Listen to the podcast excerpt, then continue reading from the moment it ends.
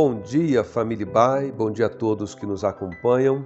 Aqui é o pastor Nathan Carvalho e hoje é terça-feira, dia 19 de janeiro de 2021 e este é o devocional da Igreja Batista Avenida dos Estados, em Curitiba, Paraná. Ao longo destes dias, nós estamos meditando sobre o tema Atitudes em favor de dias melhores. Essa semana, especificamente, estamos pensando em escolhas em favor de dias melhores. Nosso tema para hoje é Escolha ter intimidade com Deus.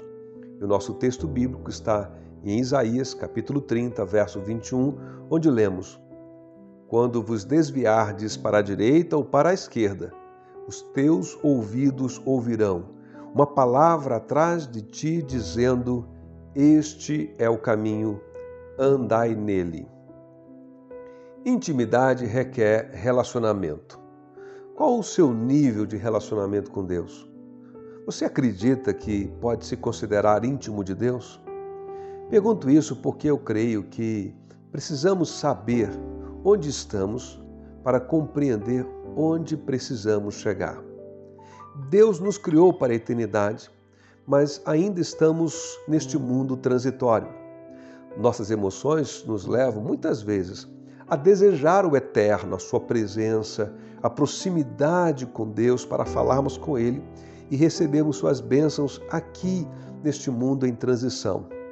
Mas intimidade requer também maturidade. O nosso relacionamento com Deus não pode ser baseado tão somente em momentos de emoção. Deus deseja ter conosco um relacionamento real de intimidade. Ele planeja nos abençoar, mas isso não quer dizer que Ele fará ou concordará com tudo o que pedimos. E é aí, neste momento, que somos testados em nossa maturidade. Quando Deus faz silêncio ou contraria nossas expectativas, até chegamos a duvidar da Sua bondade, pois pensamos que Ele atenderia nosso desejo e nos contemplaria com o que pedimos, afinal, Ele é nosso Pai, nós somos o seu Filho. Mas nós não podemos basear o nosso relacionamento com Deus em apenas desejos ou sentimentos, pois o nosso coração, diz a palavra, é enganoso e nada de fato do que existe aqui neste mundo pode satisfazer a nossa alma plenamente. A vontade de Deus é que a cada momento descansemos e confiamos nele plenamente. E descansar e confiar não são sentimentos, mas decisões. Quando nos relacionamos com Deus e de maneira madura, entendemos que o desenvolvimento da nossa intimidade espiritual com Ele requer de nós tempo, tempo investido em Sua presença, não para apenas pedir coisas, mas principalmente para ouvi-lo falar conosco acerca do teu reino e da tua vontade para a nossa vida. O texto acima que nós lemos, de Isaías, mostra um momento em que o povo de Israel estava pronto para tomar uma decisão errada.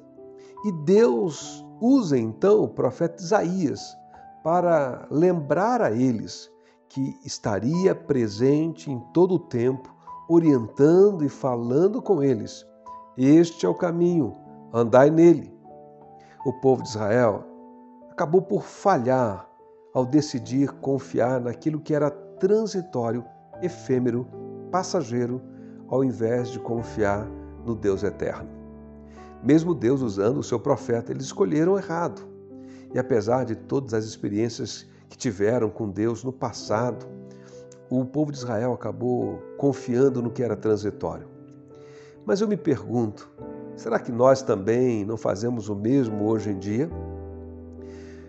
No livro de Hebreus, capítulo 1, verso 1, lemos: No passado, por meio dos profetas, Deus falou aos pais muitas vezes e de muitas maneiras. Nestes dias, porém, ele nos falou pelo Filho. Bem, para ouvirmos o que alguém fala conosco, precisamos estar próximo dessa pessoa. Quanto mais perto, melhor ouvimos.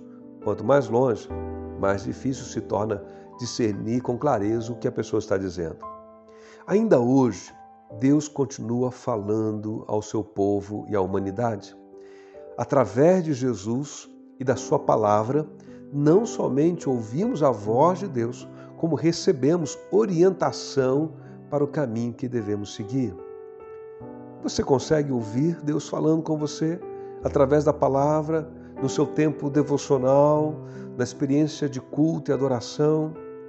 A sua intimidade com Ele tem sido suficiente para que as suas experiências, seja do passado ou mesmo do presente, levem você a descansar e confiar nele.